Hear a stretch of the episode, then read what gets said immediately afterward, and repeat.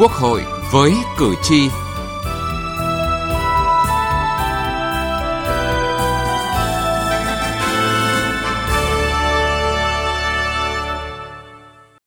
Thưa quý vị và các bạn, hiện Việt Nam có gần 50 ngân hàng đang hoạt động. Nếu so với các quốc gia khác trong khu vực và tương quan với quy mô dân số, số ngân hàng thương mại của Việt Nam hiện nay không phải quá cao. Tuy nhiên, Việt Nam có khá nhiều ngân hàng có quy mô nhỏ với tính chất hoạt động tương tự nhau. Các ngân hàng này thường có hiệu quả hoạt động kém và mức độ rủi ro cao hơn các ngân hàng thương mại có quy mô từ trung bình trở lên. Bên cạnh đó, nhìn từ vụ Vạn Thịnh Phát, SCB cho thấy rất nhiều vấn đề về thao túng ngân hàng. Chúng tôi chưa an tâm đối với cái dự luật này khi lấy ý kiến Quốc hội. Và thực tế thì qua cái vụ việc của SCB cũng như thực trạng đánh giá một số ngân hàng hiện nay đấy thì tôi cho rằng là ba vấn đề, một là sở hữu chéo, hai là chi phối, ba là thao túng đối với hệ thống tín dụng, hệ thống ngân hàng thì đang tạo ra những cái rủi ro và đang tạo ra những cái vấn đề hết sức cấp bách để chúng ta phải cần xử lý. Do vậy, vấn đề then chốt là phải xây dựng và phát triển mạnh mẽ một hệ thống ngân hàng hoạt động thật sự lành mạnh theo các chuẩn mực chuyên môn và đạo đức đúng đắn, được luật pháp quy định đầy đủ, rõ ràng, được thực thi nghiêm chỉnh và được giám sát nghiêm minh. Đây cũng là vấn đề được các đại biểu Quốc hội đặt ra trong hai lần thảo luận tại Quốc hội đối với dự án luật các tổ chức tín dụng sửa đổi. Và theo chương trình dự kiến, kỳ họp bất thường lần thứ 5 diễn ra đầu tuần tới sẽ tiếp tục xem xét thông qua dự án luật này.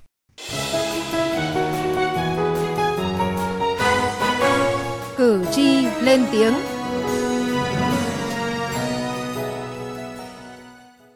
Thưa quý vị và các bạn, dự án luật các tổ chức tín dụng đã được trình Quốc hội cho ý kiến hai lần. Lần đầu tiên tại kỳ họp thứ 5 và lần gần nhất là tại kỳ họp thứ 6. So với dự thảo luật trình Quốc hội tại kỳ họp thứ 5, dự thảo luật các tổ chức tín dụng trình Quốc hội tại kỳ họp thứ 6 cũng có nhiều nội dung được các cơ quan nghiên cứu, tiếp thu chỉnh lý. Cụ thể, dự thảo đã bổ sung một chương về ngân hàng chính sách với 11 điều,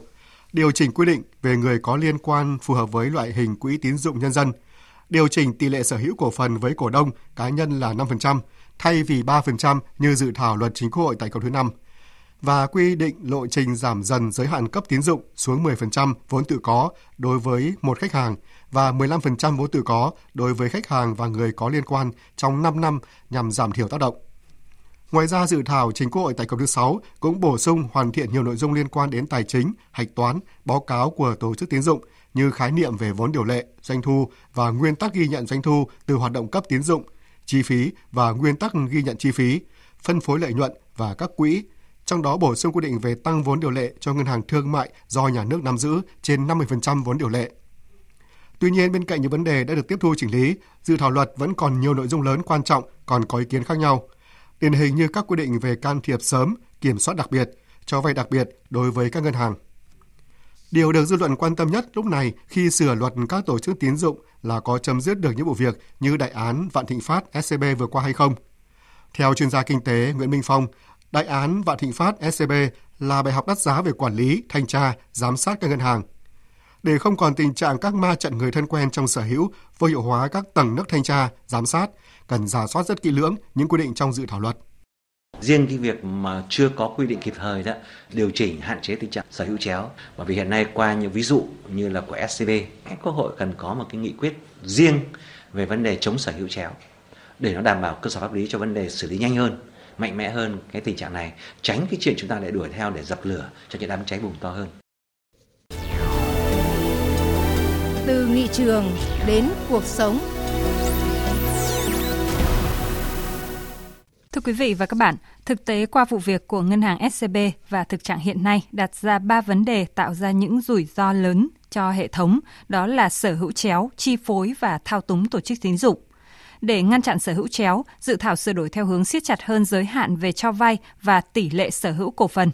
Cụ thể, một cá nhân không được sở hữu quá 5% vốn điều lệ, giữ nguyên như hiện nay –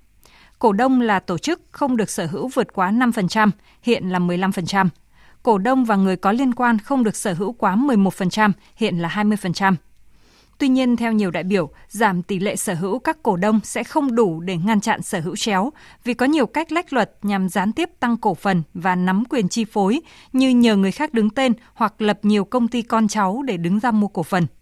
Bản kết luận điều tra được cơ quan cảnh sát điều tra Bộ Công an ban hành cho thấy, bà Trương Mỹ Lan, chủ tịch Vạn Thịnh Phát, dù không giữ chức vụ gì tại SCB nhưng lại có quyền lực tuyệt đối chi phối toàn bộ nhà băng này. Bởi vậy, theo đại biểu Nguyễn Thị Sửu, đoàn đại biểu Quốc hội tỉnh Thừa Thiên Huế, việc sửa như vậy mới chỉ giải quyết được phần ngọn của tình trạng sở hữu chéo. Chúng tôi chưa an tâm đối với cái dự luật này khi lấy ý kiến Quốc hội. Hạn chế sân sau bao nhiêu thì tốt bấy nhiêu. Cái câu chuyện của sân sau là sân sau của ai? Vậy thì ai làm bức bình phong? Và ngược lại, sân sau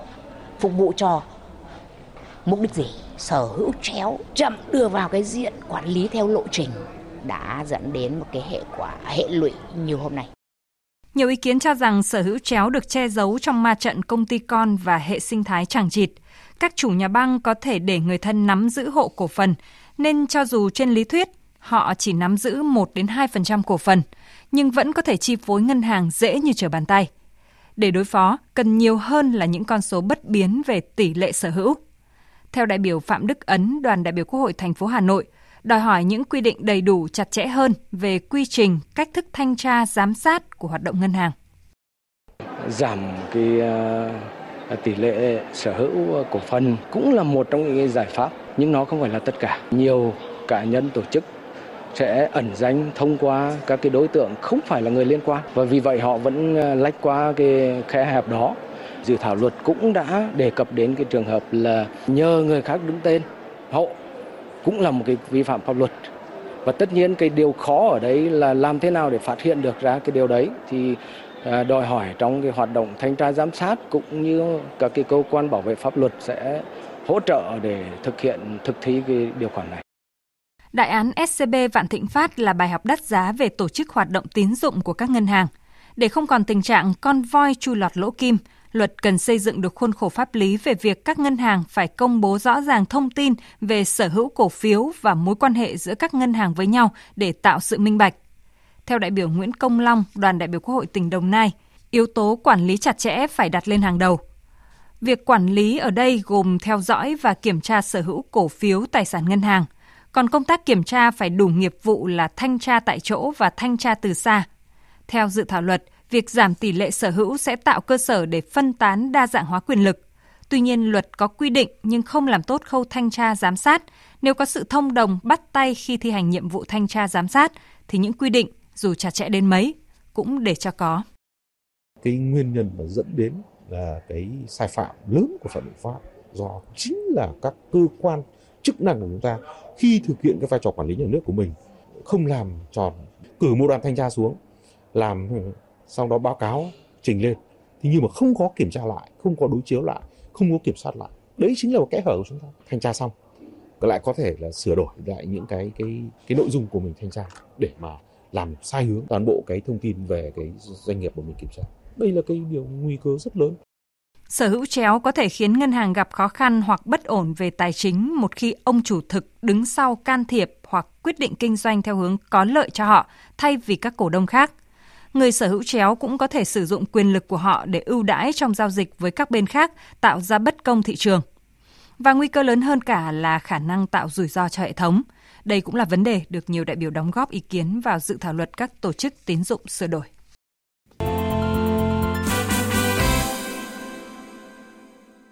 Thưa quý vị và các bạn, thành lập ngân hàng, đồng thời thành lập doanh nghiệp đứng đằng sau, thậm chí thành lập các hệ sinh thái để thao túng hoạt động tín dụng – đây chính là ma trận sở hữu chéo trong hệ thống ngân hàng, thứ đã tồn tại hàng chục năm nay và đến hôm nay, hệ quả nhãn tiền là hơn 300.000 tỷ đồng bị cáo buộc chiếm đoạt trong vụ án Vạn Thịnh Phát SCB. Tại cộng thứ 6, sở hữu chéo là vấn đề nóng được nhiều đại biểu tập trung cho ý kiến khi góp ý về dự thảo luật các tổ chức tín dụng sửa đổi. Nhiều đại biểu Quốc hội nhận định, việc quy định giảm tỷ lệ sở hữu của cổ đông, giảm tỷ lệ cấp tín dụng với khách hàng như trong dự thảo mới chỉ giải quyết được phần nổi của tảng băng chìm. Để phá bỏ ma trận sở hữu chéo thì cần nhiều hơn thế. Nhắc đến vụ ngân hàng SCB, đại biểu Trịnh Xuân An, đoàn đại biểu Quốc hội tỉnh Đồng Nai đánh giá, việc giảm tỷ lệ cá nhân tổ chức nắm giữ cổ phần tại ngân hàng có thể dễ dàng được thống kê trên giấy tờ. Tuy nhiên, đây mới chỉ là phần ngọn của vấn đề. Còn phần gốc là xác định được ai là người thực sự nắm quyền chi phối ngân hàng đó. Bởi họ có thể lách luật bằng những cách tinh vi. Do đó, các quy định cứng, hữu hình không thể nào kiểm soát được các thủ đoạn vô hình. Ờ, tôi cho rằng sở hữu chéo, chi phối và thao túng trong các là một ờ, là các cái thủ thuật và rất tinh vi và thường là vô hình. Tuy nhiên ờ, đối với đối tượng vô hình và thường xuyên biến đổi này mà ta lại dùng các công cụ mà luật đang thiết kế như là giảm tỷ lệ sở hữu cổ phần ở điều 100 ở điều 63 giảm hạn mức cấp tín dụng ở điều 136 và mở rộng đối tượng không được bảo đảm không được thực hiện các cái nhiệm vụ ở điều 4243 tức là ta đang lấy cái hữu hình để ta xử lý, đang lấy cái hữu hình để trị cái vô hình thì theo tôi cái hiệu quả nó sẽ không cao. Tôi cho rằng cốt lõi của hệ thống ngân hàng Việt Nam hiện nay đang nằm ở vấn đề quản trị. Để chống sở hữu chéo thì yếu tố hàng đầu là phải xác định được cá nhân tổ chức nào là chủ sở hữu thực sự của ngân hàng. Thứ hai đó là ta phải kiểm soát được dòng tiền, bởi vì dòng tiền nó không phải tự nhiên nó có mà nó phải từ đâu đó, từ cá nhân nào, từ tổ chức nào đi. Trước những cái ma trận mà ta hay gọi một cách mỹ miều đó là cái hệ sinh thái mà do các ờ, người mà gọi ta gọi là do các ông bầu hay do các ma đam đứng sau các ngân hàng mà chúng ta sử dụng cái quy định như thế này rất chung chung thì rất khó để để xử lý không thể xử lý được một vấn đề mà đang rất lớn như hiện nay. Cùng quan điểm này, đại biểu Phạm Văn Hòa, đoàn đại biểu Quốc hội tỉnh Đồng Tháp cho rằng cái quan trọng cái cốt lõi hiện nay là là ngân hàng làm sao giám sát và quan tâm hơn nhiều đối với những cái trường hợp mà hiện nay ông chủ của các ngân hàng là doanh nghiệp lớn hiện nay. Chúng ta đang đã và đang à, không giống như để trường hợp xảy ra như SCB được cho nên đối với những ông chủ hàng hiện nay thì bây giờ mình cũng phải xem xét cụ thể. Và các quan trọng là các cổ đông của các ông chủ này. Hiện nay bây giờ số người ta có, có khi người ta nghĩ rằng là là tiền gửi của của của, của người dân đi vào của các ngân hàng này lại là không được là đến tay của người vay hoặc là đến tay của doanh nghiệp vay. Mà vay thì rất khó khăn nhưng cổ đông hoặc ông chủ của các ngân hàng này thì lại là vay rất là dễ dàng cho nên tình hình này nếu mà chúng ta không có kịp thời phòng ngừa ngăn chặn thì cho rằng là là khả năng là xảy ra SCB như trời. Đại biểu Phạm Văn Thịnh, đoàn đại biểu Quốc hội tỉnh Bắc Giang cho biết, vấn đề sở hữu chéo đã được Ngân hàng Nhà nước ban hành thông tư 36 từ năm 2014 để xử lý. Tuy nhiên, vụ SCB và thực tế chứng minh mục tiêu kiểm soát này chưa thực hiện được và sẽ cần thêm rất nhiều cơ chế giám sát để phát hiện và ngăn chặn các ma trận sở hữu chéo. Chúng ta cần có một cơ chế đó là ngân hàng nhà nước cần có một cái báo cáo à, đánh giá về mức độ rủi ro trong sở hữu chéo. Hàng năm có thể công bố. Bởi vì chính những cái công bố của ngân hàng nhà nước đấy thì sẽ giúp cho nhân dân và các doanh nghiệp trong nền kinh tế chúng tôi sẽ biết được và từ đó có thể có những thông tin để phản biện lại. Giải trình trước Quốc hội, Thống đốc Ngân hàng Nhà nước Nguyễn Thị Hồng cho rằng việc phá bỏ ma trận sở hữu chéo chỉ riêng ngành ngân hàng là chưa đủ. Việc phát hiện ngăn chặn đòi hỏi sự phối hợp chặt chẽ giữa ngân hàng nhà nước và các bộ ngành. Thực ra nếu chỉ quy định thì không thể xử lý triệt để được. Quan trọng nhất đó là vấn đề tổ chức thực hiện. Bản thân ngành ngân hàng thì cũng chưa đủ. Ta mà quy định là 5% cổ phần, nhưng mà nếu như mà cổ đông người ta cứ cố tình, người ta sẽ là nhờ người khác đứng tên, cũng không thể xử lý được. Đòi hỏi phải có một cái sự phối hợp rất chặt chẽ giữa ngành ngân hàng với lại các cơ quan quản lý, bộ ngành hay là địa phương và đặc biệt như anh Thịnh nêu là phải có một cái hệ thông tin về doanh nghiệp, về cá nhân để mình xác thực được là họ là ai và họ có liên quan như thế nào ờ, với cái doanh nghiệp đi vay vốn. Thưa quý vị, nhiều ý kiến cho rằng cần thiết lập một khung pháp lý cụ thể trong lĩnh vực tài chính để làm rõ cơ cấu sở hữu, chủ sở hữu thực và trách nhiệm giải trình, đồng thời cần giảm bớt sở hữu của nhà nước tại các ngân hàng thương mại và tách rời chức năng ngân hàng thương mại và các công ty đầu tư. Ví dụ ở Mỹ, các nhà đầu tư phải nộp báo cáo cho Ủy ban chứng khoán và giao dịch khi họ nắm giữ 5% cổ phần có quyền biểu quyết – còn Cục Dự trữ Liên bang Mỹ Fed giới hạn số lượng mà các ngân hàng thương mại có thể đầu tư vào cổ phiếu và mức độ rủi ro mà các ngân hàng có thể gặp phải khi đầu tư. Theo nhiều chuyên gia, việc siết tỷ lệ sở hữu một cách cơ học chưa đủ để ngăn chặn sở hữu chéo, mà cần hướng tới cải cách thực sự với việc đổi mới mô hình giám sát cùng làm chặt chẽ quy định công bố thông tin. Đây có lẽ là vấn đề tiếp tục làm nóng nghị trường tại kỳ họp bất thường thứ năm tới đây. Bởi lẽ điều quan trọng hơn cả là cần tư duy đột phá, ngăn chặn rủi ro thay vì cứ mãi mất bò mới lo làm chuồng. Đến đây chúng tôi xin kết thúc chương trình Quốc hội với cử tri hôm nay. Chương trình do biên tập viên Thu Huyền biên soạn. Cảm ơn quý vị và các bạn đã quan tâm theo dõi.